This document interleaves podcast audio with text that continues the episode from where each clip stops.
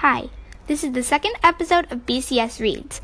My name is Maya, and the book I will be talking about is a book called Weregirl by Kathleen D. Bell. This takes place in Tether, Michigan. The main character, Nessa, is crazy about running, but then one wolf bite changes everything. As her stamina grows, so many things happen, so many things change. This book is great for anyone who likes dystopian fantasy novels. It's also exciting and slightly romantic. Weregirl had me hanging on to the very last page. This has been BCS Reads. Thanks for listening.